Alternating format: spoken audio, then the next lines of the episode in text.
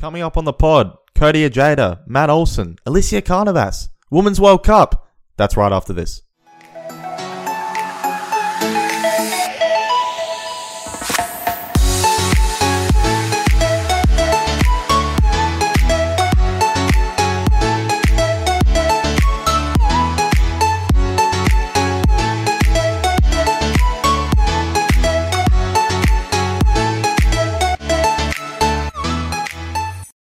Everyone, and welcome to the Front Page Football Podcast. My name is Cody Ojeda. I will be your host today, taking over from regular host Christian Marchetti.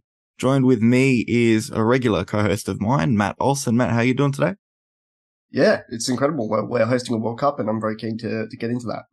And I think we're all keen to get into that. And joining us as well today, very special guest, regularly on SEN, currently helping out with commentary duties as well during the Women's World Cup.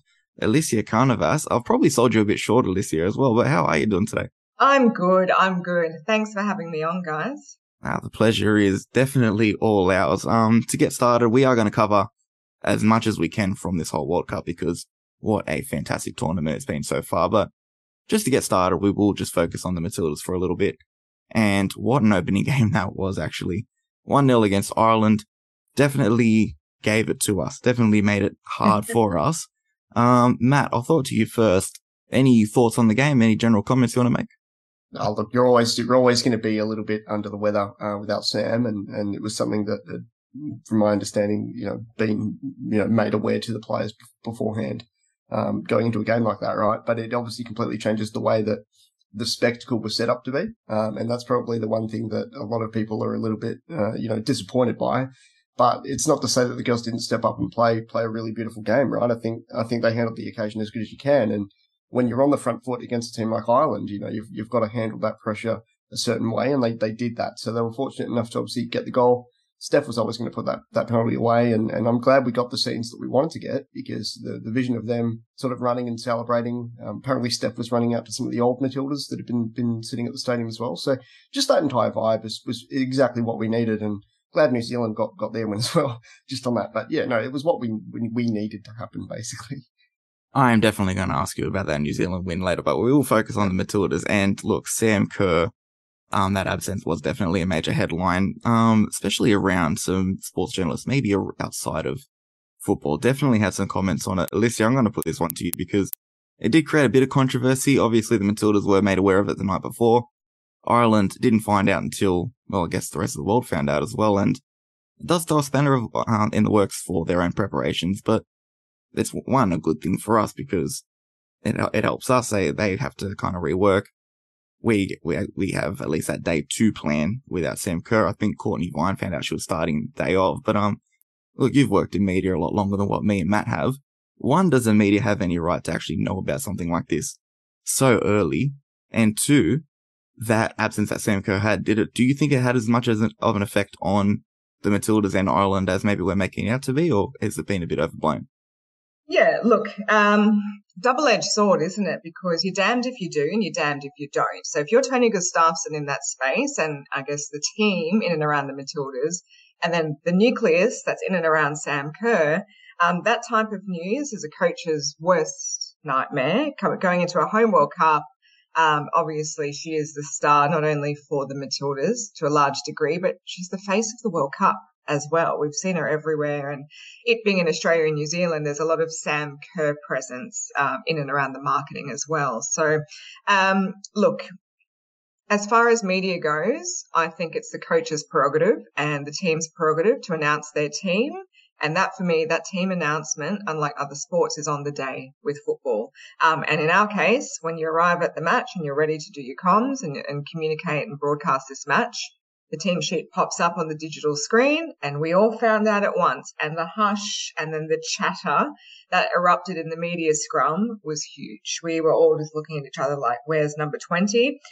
My initial thought was, great plan, Tony. Vera would have planned around Sam and strategized very, very heavily around Sam Kerr. That would have been the Irish defense. And I thought, wonderful, starter on the bench, awesome plan.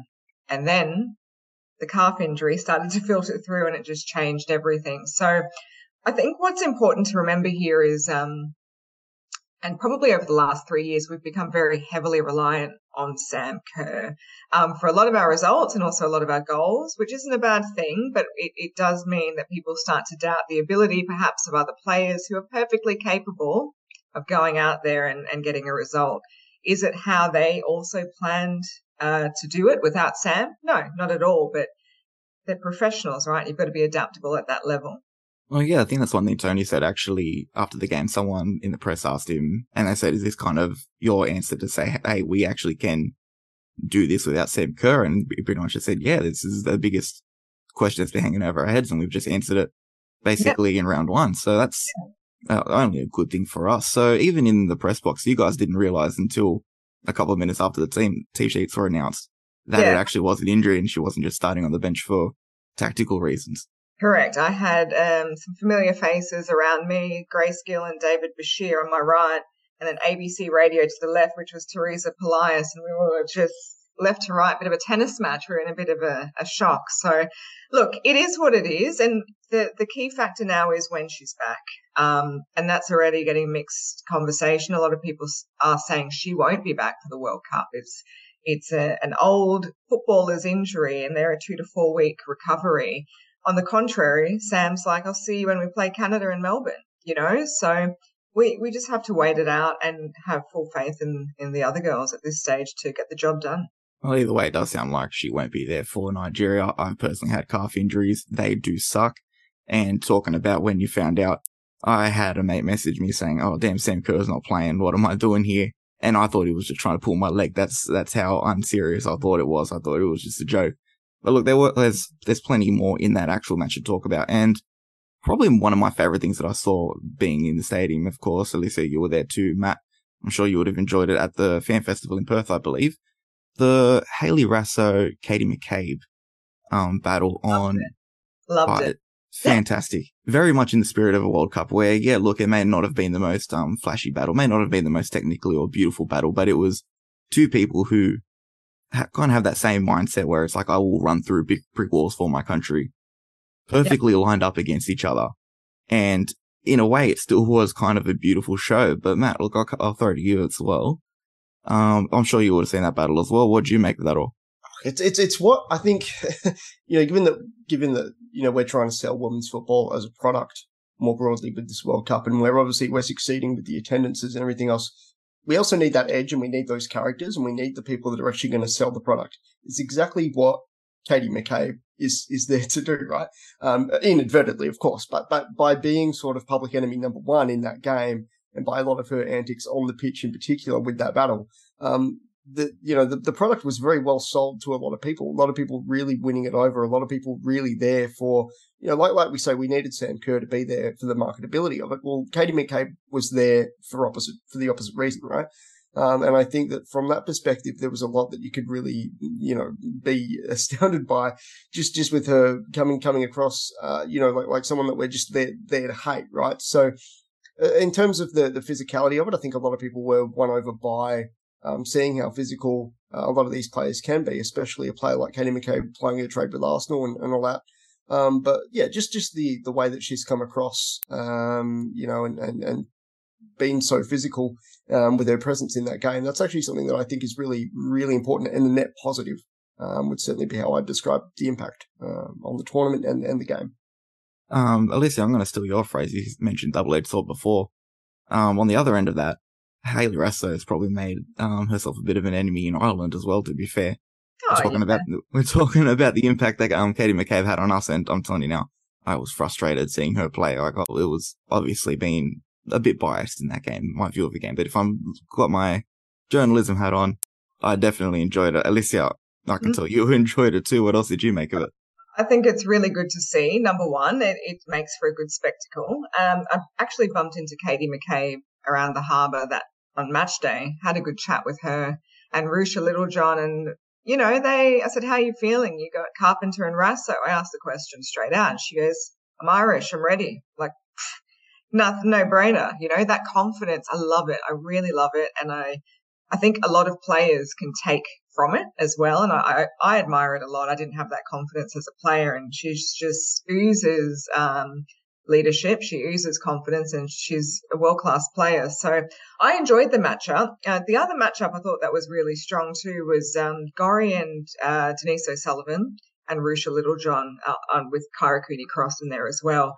That was a really robust battle in the midfield, and you could see Katrina Gorry getting quite physical towards the end of the match as well. She pretty much had a gutful, but credit to Ireland. We don't see a lot of them playing as a team, as a unit. We see individual players around the world in world-class leagues, but I thought they came out and they were very, very good at the offensive in terms of the offensive defence, where they were snuffing out the Matildas and pressing quite high.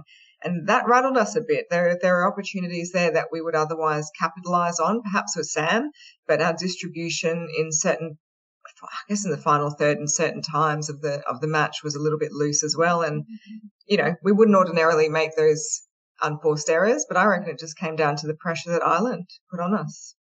That pressure that Ireland put on us was massive, actually, and I'm not sure how much the Matildas are kind of expecting it, considering that Scotland friendly back in March or April, I can't remember the exact date, I do apologise. Yeah, they would have played that game expecting, oh yeah, this is going to be similar to Ireland. That Ireland opening match, I think, if I'm speaking about it on in terms of the impact for the World Cup, it was almost like the perfect matchup in a way, where you've got two sides that, you know, may not be the most technically, may not have the most world-class players, but you've got two sides full of players that are willing to die for their country in a way, willing to run through brick walls for their country, and it really made for this robust, action-packed game where, yeah, you may not have had a lot of goals, there may not have been a lot of chances created, mainly because Ireland was so robust at the back and so well organised at the back.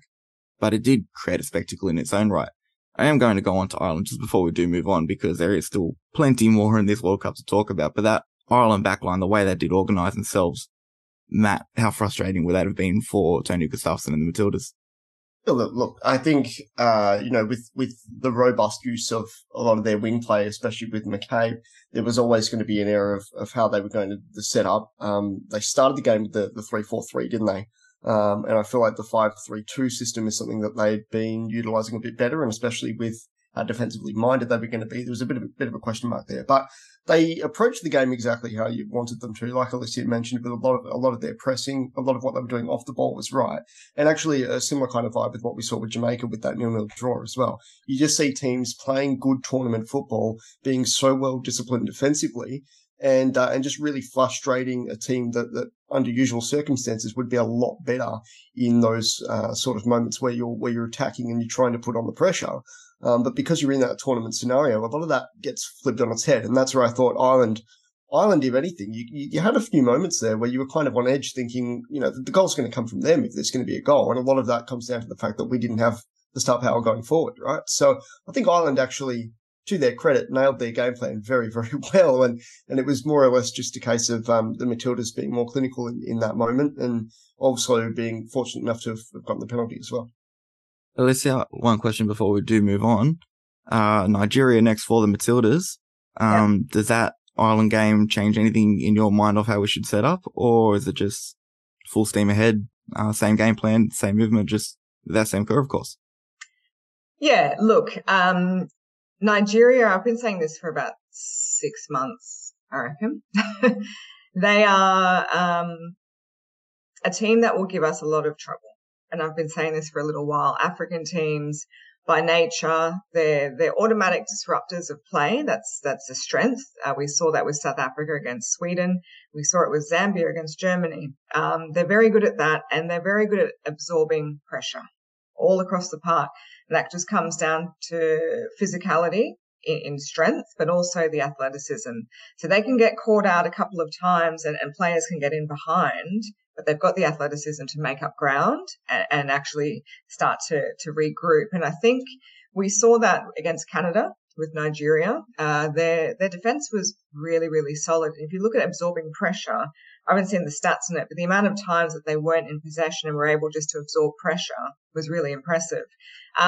If I was to look to make changes, it's more around Asisat Oshiala up front. She's obviously the Barcelona star striker for Nigeria. Against Canada, she didn't get too much feed. Tony Payne wasn't actually able to connect with her as well as I thought, but she's a dynamo, right? And she has the strength to hold off the likes of our best defenders. She's very, very good. That aside, take Ashwala out of the picture, where I thought Nigeria were particularly strong and maybe not as polished, but strong was in their ability to turn defence into attack really quickly. Their athleticism just to press forward and immediately just go from quite literally 10 at the back or 9 at the back, just in that defensive mode, side to side, just shuffling across, seeing it out, shuffling across, seeing it out against Canada, and then bang, win the ball and break forward. And also the pace of their midfield and their attackers to go with that was really impressive. The Matildas do need to be wary because our centre-backs, I think, are improved, but Alana Kennedy hasn't had too much game time. It's no secret. Claire Hunt, fairly fresh at this level, and take nothing away from her. I think she's been brilliant since she's come in at the centre-back role.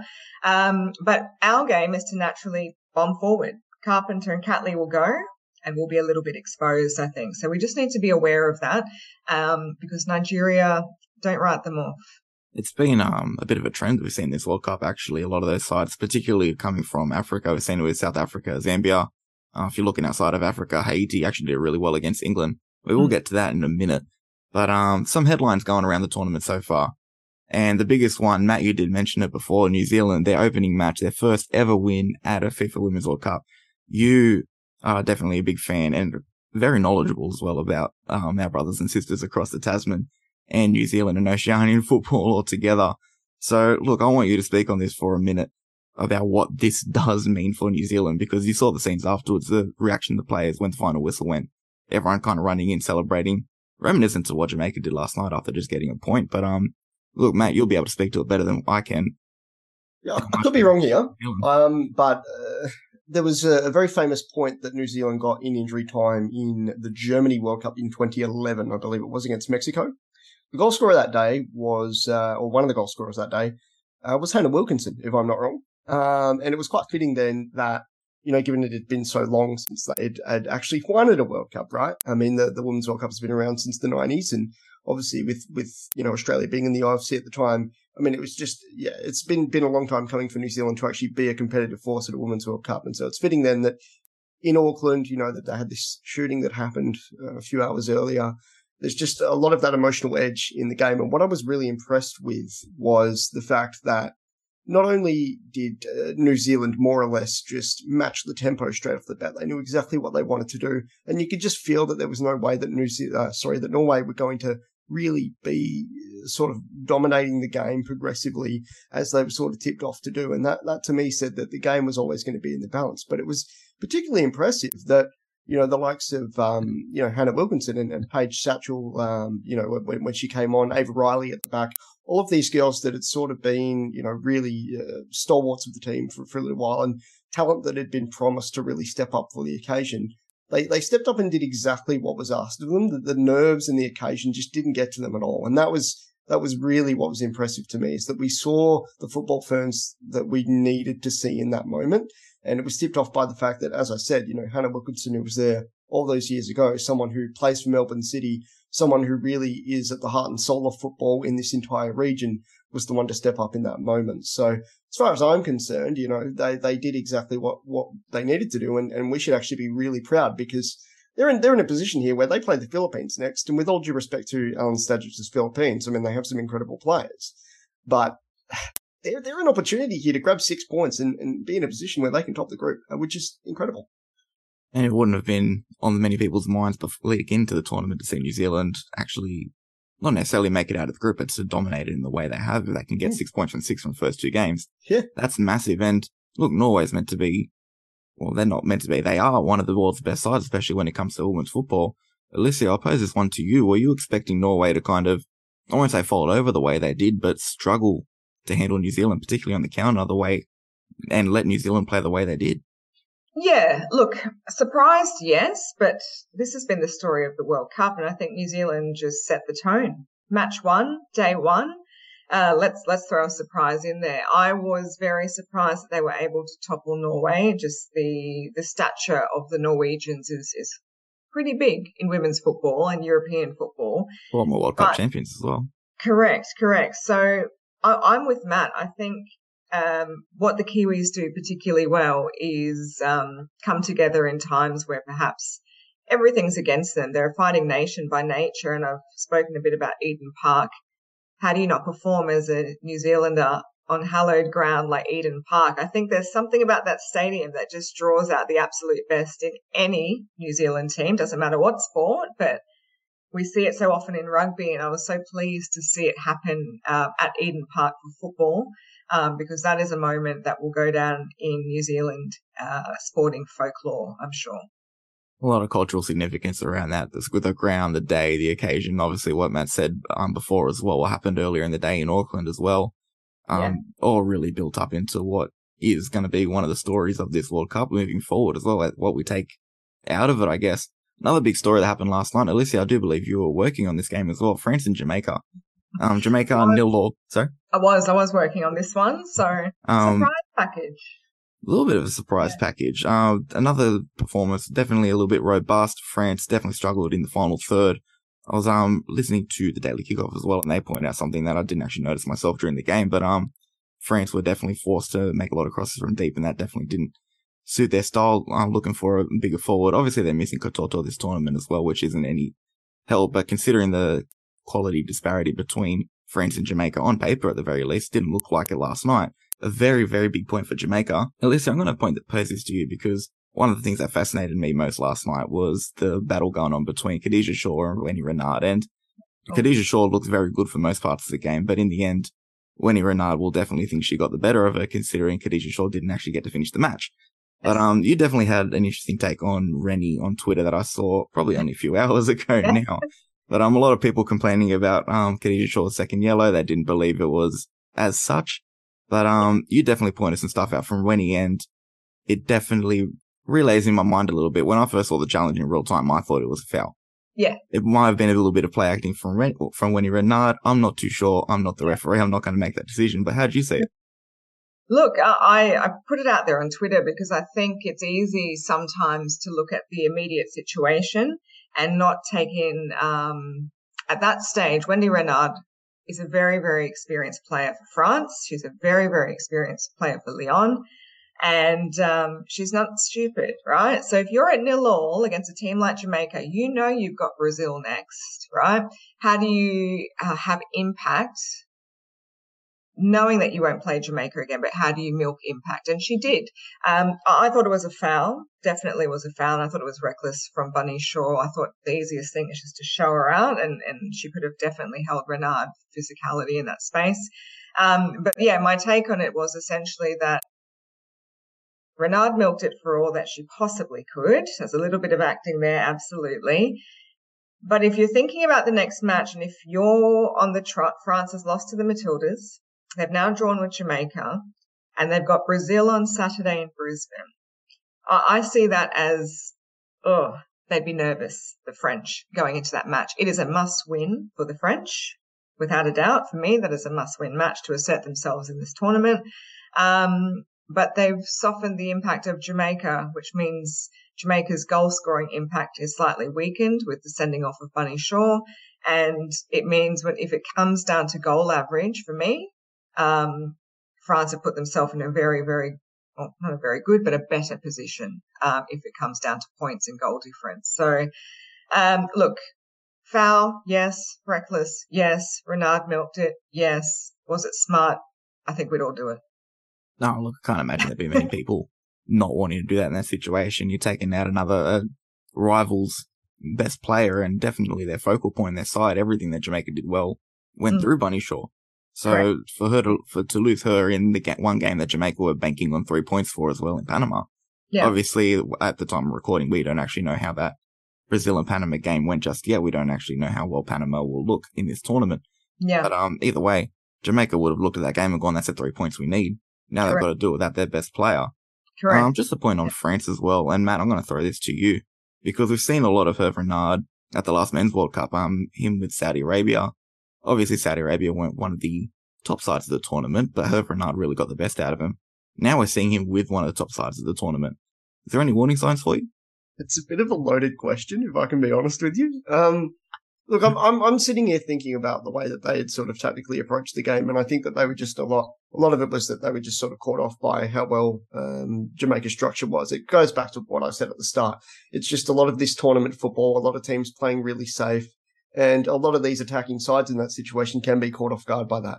I don't think Herve went into the game expecting a lot from Jamaica. And when you've got the Swaby sisters at the back, you're always a bit of a threat to sort of polish teams off at the back, right? So, yeah, I think in terms of his sort of tactical management and the way he's approached the situation, look, it hasn't gone swimmingly for France at all, has it? That loss to the Matildas was maybe a bit of a red flag and a bit of a warning sign. But I think that game more or less came down to the way that Jamaica set up being particularly good, more so than France having any sort of really concerning major problems. I mean, yeah, there was a lot that, with their combinations and their transitional play that you can maybe pick out.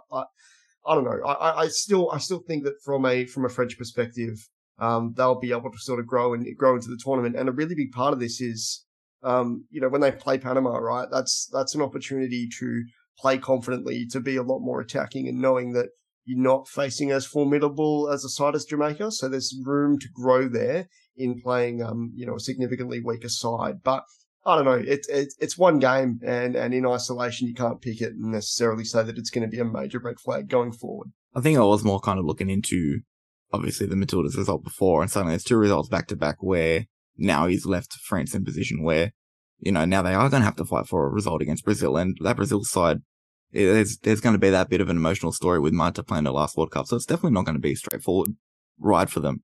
But we'll move on, because there's one player that I really want to talk about before we kind of get into the real crux of the discussion, and that's Melchie Dumornay from Haiti. I really hope I got that pronunciation correct. Someone's already had a go at me about my pronunciation for Haiti. I don't really know how to do it. Just say Haiti. Haiti. Most people just say Haiti. Yeah. Thank you, Matt. Lucky you're here. But look, Melchie Dumornay, fantastic performance against England. And yeah, sure, look, Haiti didn't get the result that they wanted. England ended up coming away with a win, but I thought she was easily one of the best players on the pitch. And every World Cup has that one young player that really makes a name for themselves. And Courtney Vine was someone that I was kind of tipping from the Matildas' point of view to do that. But there's also the fact that there's going to be a world-class player 5-10 years down the track that everyone in women's football is kind of awing at. And we can track them back to our own shores where they really made a name for themselves. Elissia, what did you make of her performance? And two, how good is it to see that story play out in our own shores? And in Brisbane, the hometown, I thought it was brilliant.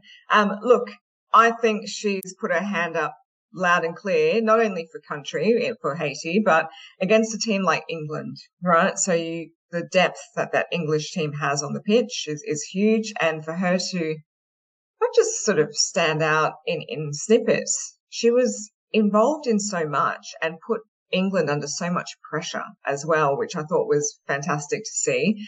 Aside from the tournament, and we expect that Haiti won't make it through the group stages. It's their debutantes, but also if we look at resource-wise and federation-wise, it's been quite a disruptive journey for them to even be here and competing. Full credit to them, though, because how they held England was superb, absolutely superb. But going back to Dumornay, I look at her and I go, there are scouts here at the moment, like at any World Cup.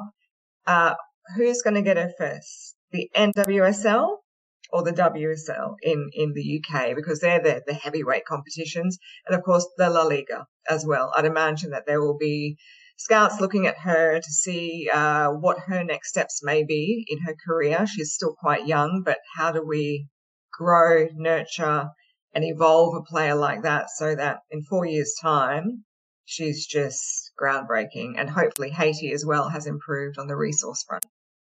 Well, word on the street is Lyon may even be looking to make a play for her as well, and that would be, considering Lyon's standing and history in women's football, that would be massive to be kind of at the number one club almost, at least historically.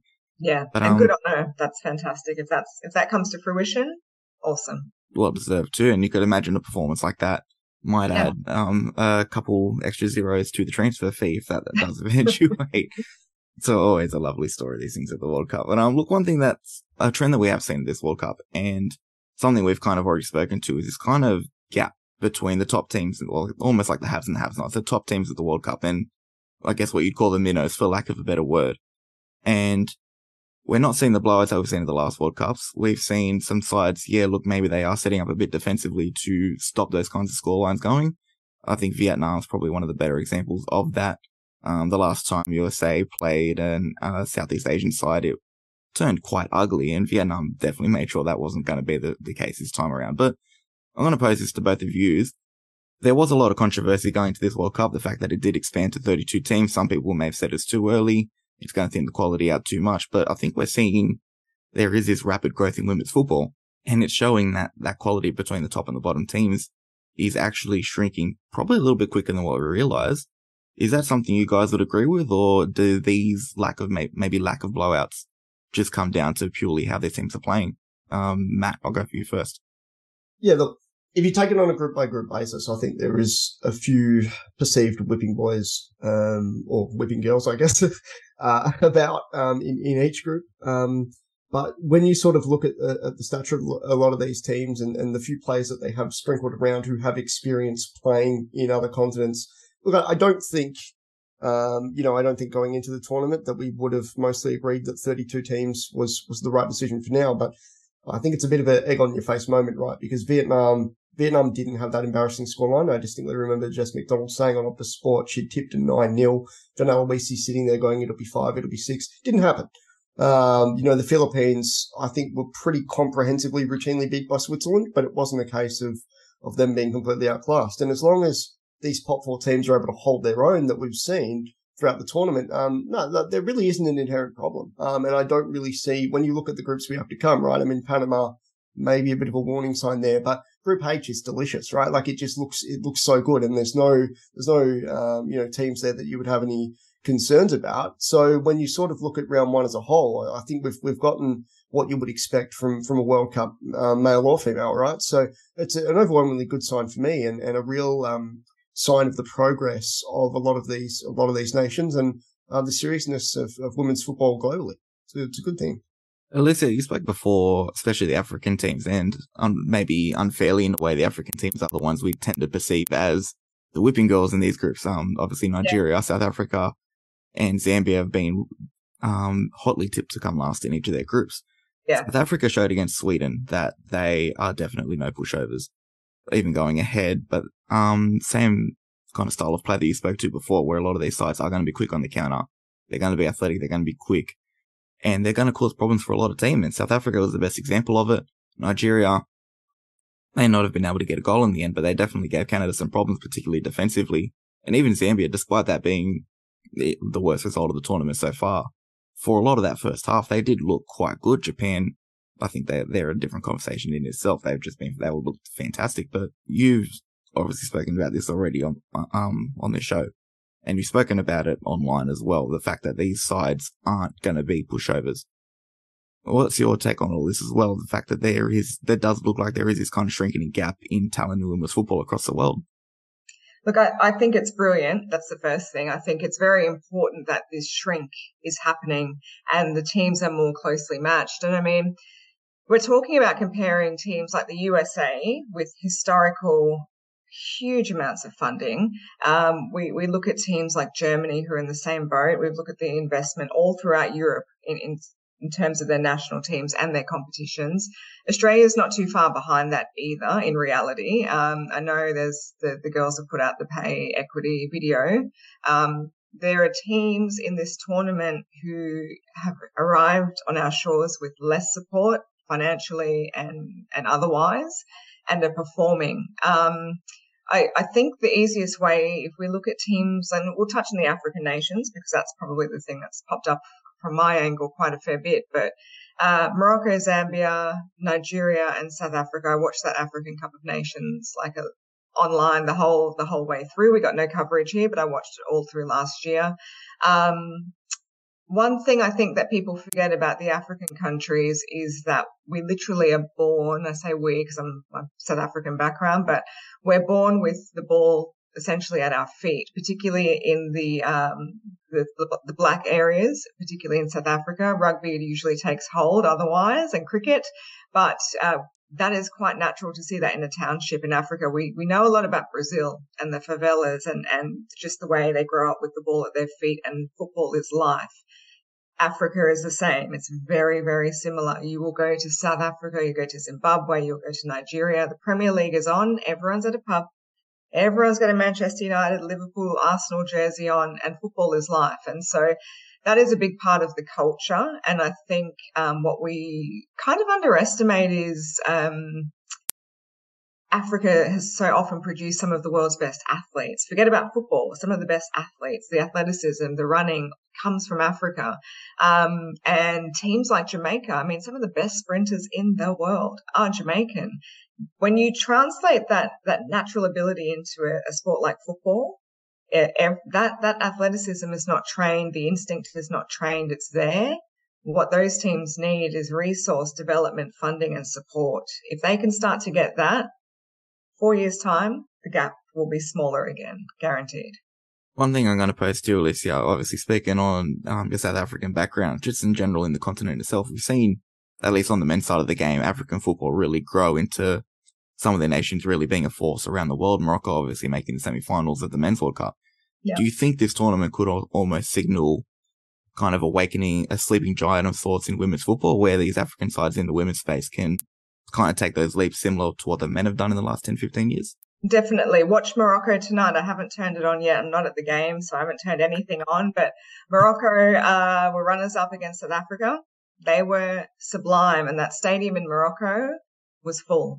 There was 80,000 people watching Morocco versus South Africa in Morocco for the Women's African Cup of Nations.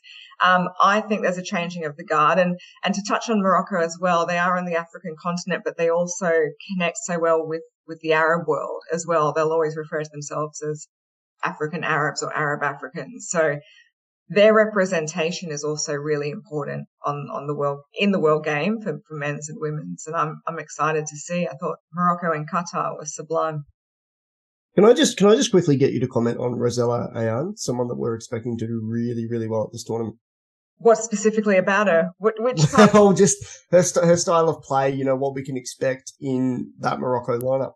Look, she's very, very talented, very sharp, very, very good creatively and also technically. So for me, we don't know a lot about her. We don't see a lot of this type of football, but against a very clinical team like Germany, I think she can really shake things up. We saw it with South Africa and Sweden, Hilda Magaya as an example, and Raffaella Jane as well. We say Jane here, but Jane in South Africa. They just have this ability to move with the ball and distribute and also be a headache in and around the goal. So it's exciting. If she can have impact against a team like Germany, anyone's game. Just to kind of wrap this up, I've got a few questions I'm going to pose to the both of you, and I'm going to answer them myself as well because I like to insert my opinion into these things. Matt, I'm going to go to you first. Besides Matildas, of course, who's been your favourite team so far? Who's been your favourite team to watch at least so far? Everyone was won over by Jamaica last night. There's no secret about that. You know, New Zealand as well, obviously performing how they were. I think a lot of people in Australia, because of Alan Stadjic, really picked the Philippines as our team in Group A, but we're all football fans now. I would say, look, it's actually really hard for me to speak on this because we're recording this slightly early, but literally all of the teams behind Germany in Group H are going to be really, really exciting, and I'm really, really looking forward to it. I'll be in WA for, obviously, the decider between Morocco and Colombia. And I think that if there's teams to watch at this tournament, watch Group H very, very intently and very closely. I mean, Italy and Argentina played a really good game. It's a shame that Argentina lost because I think their standing in the football world and what that team could have achieved for women's football would have been massive. Bit of a blip now with them having lost that game 1-0, but I don't know. There's teams and talent and individuals to watch everywhere. It's a FIFA World Cup, for goodness sake. So, you know, I implore anyone to just watch this tournament as closely and as intently as you can, and you'll find something that you like. Elissia, we've already spoke. Obviously, we had to count the Matildas out, and you've spoken a lot about the African sides. Is there anyone else that's caught your eye? Look, Japan are definitely up there. I think they've been the most clinical so far, the most I guess poised as well. Everyone else has looked like they've struggled just to get into the game, but Japan in full control and full flight, which was fantastic to see. I'm interested to see the Germans tonight, choking on that. Interested to see the Germans. I've picked them to go pretty far into this tournament. I think a final is not without saying. They're a very good side. And the Spaniards, I'm intrigued to see a little bit more from them. Obviously they had a win, but they've had some disruption. Can they bring it together on the pitch? Slightly new faces, not the usual, but let's see how they go. I can definitely get behind any Spanish talk, clearly, for anyone that can see behind me. Look, if there's anyone that I'm going to pick out, Haiti, we already spoke about before. Dumornay has been one of my favourite players to watch outside of anyone that's Australian so far. I think if there's one thing that I quite enjoyed, actually, was China's game against Denmark. I think maybe a lot of people with European biases might have thought Denmark would come in and kind of sweep that game. Or just on that, just on that, because I obviously I was in Perth, obviously. Well, you were at that game, yeah. Yeah, the Chinese support was, quite frankly, overwhelming. There were 17,000 people in the joint, and I would say, you know, upward of like 5 or 6K were just diehard Chinese fans that had come over. Obviously, Shanghai, Beijing share a time zone with WA, so it was very, very convenient for them.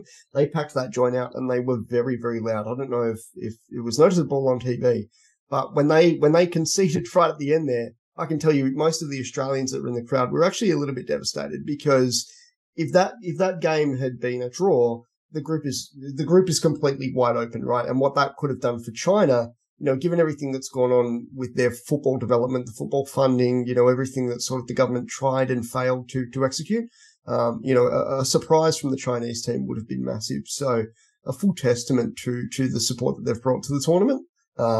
Because it was very noticeable and very, very exciting to witness.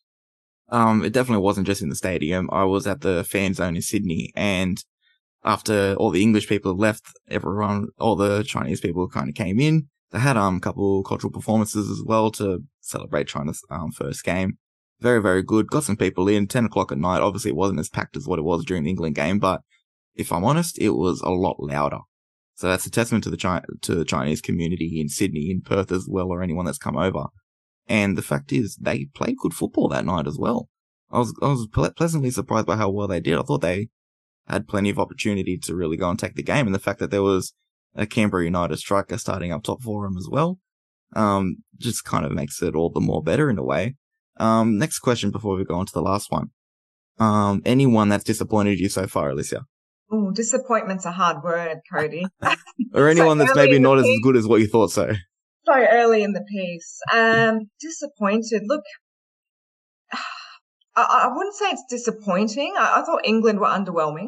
I thought they were, and I hate to use that term because it's first games, it's first hit-outs, but they'll also be disappointed with that performance against Haiti, but we spoke about how well Haiti actually performed themselves, so I try not to take anything away from those teams who are being competitive. But for me, England were the most, so far, underwhelming performance, I think. But I don't think it's typical of the English style of football as well. Like, they usually just grind out these very low-scoring wins and matches, and they play a very simple style of football, and it's very similar to the men's game as well. A plethora of stars on a team sheet, and then sometimes their ability to convert that and into success has always been a bit of a struggle. So, look, I hope that's not the case, because I do like what the English side did do in the Euros, but so far they'd be my most underwhelming. It's an interesting one, because that's a performance that almost looks like, yeah, it wasn't the best, but they've grinded out the win, and it could almost see them go on. It's still a starting point to build on. Like, at the end of the day, they've got that first win, they've got the 3 points, and maybe it will get better for them during the tournament. But it also that performance does come down to how well Haiti played as well. I do apologise for bringing them back up again. Not really, actually. I do like talking about Haiti. Matt, anything to chime in there? Yeah, look, I recall the hullabaloo from media the world over about Zambia's win over Germany being like a really, really big potent shake-up. I know a footballer or football reporter and someone who's quite heavily involved in football in Norway who tipped Zambia to get out of that respective group ahead of either Spain or Japan. And they conceded 5 goals. Well, what can you say about the fact that that whole theory has sort of just been flipped on its head? But to be honest, I don't know how much of it was, yeah, look, okay, you can't really paint a pretty picture of a 5-0 loss, but Japan were lethal, right? Like, let's not beat around the bush. Japan were particularly lethal on the day, a very cold day in Hamilton. I don't know how that would have affected their preparation as well for Zambia, but yeah, quite disappointing that they were the one team that's sort of been comprehensively beaten, given the lead up to the tournament for them. Look, I'm going to track it back to a game we've already spoken about, and that kind of opening game between New Zealand and Norway.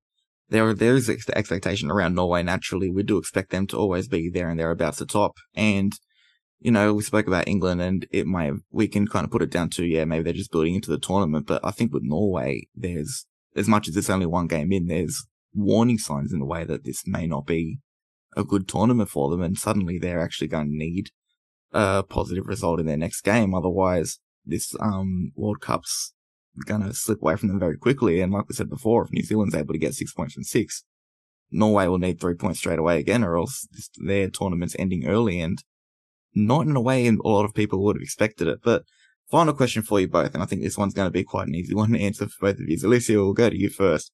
The surprise of the tournament so far, even though it is early days, and can we expect more? And maybe some of the teams that haven't played yet, do you think are going to have an impact in that space? You're asking me all the hard questions. That's why we bring you on. That's why we bring you on. I know. And Matt, what's your opinion on this one? I'm intrigued because I feel like I'm in this comm space all the time and I get all the insight.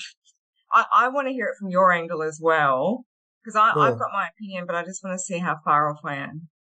Well, I don't know. I mean, Cody, if I'm understanding the way you phrased the question correctly, you just want who we think will be the surprise of the tournament, right? In a way, or who's surprised you so far? But yeah, who's going to be the surprise of the tournament? I guess. Yeah. Yeah. Okay. I think we're in a bit of a pickle of a situation here where I think we've still seen enough routine results. But Elissia will be actually quite glad to hear this, simply because of the way that they played. I'm actually going to say South Africa.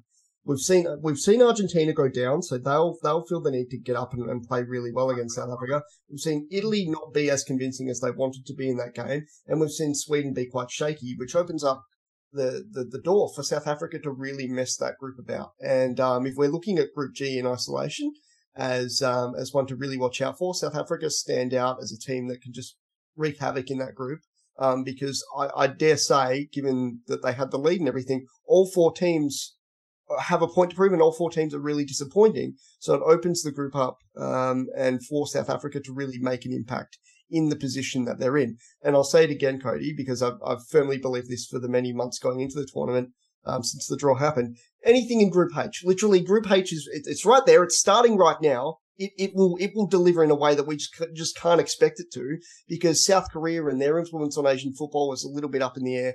Colombia, we don't know what we're going to expect, but we know that they're going to give it their all, being a South American nation, the nation that was our rival bid to host this World Cup. I mean, there's a lot of skin in the game there, right? Morocco's investment in women's football has been incredible for an Arab nation. They're going to have the first player to play at the tournament wearing a hijab running out on the pitch. I mean, just so many aspects of Group H that I just can't get out of my head. And given that it is starting right now, we best end this podcast and go and watch it.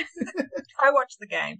Look, I'm glad, Matt, I try not to be too biased with the roots, but I do think South Africa, and I've spoken on it a bit, will have the potential to shake things up and be the surprise package of the tournament that possibly no one was really expecting and haven't seen coming. I think that's definitely on the cards. Morocco is another one for me, but like you said, both of those groups, they can be thrown wide open if there's just that one good result against a team like Sweden or Germany, and we saw that challenge yesterday.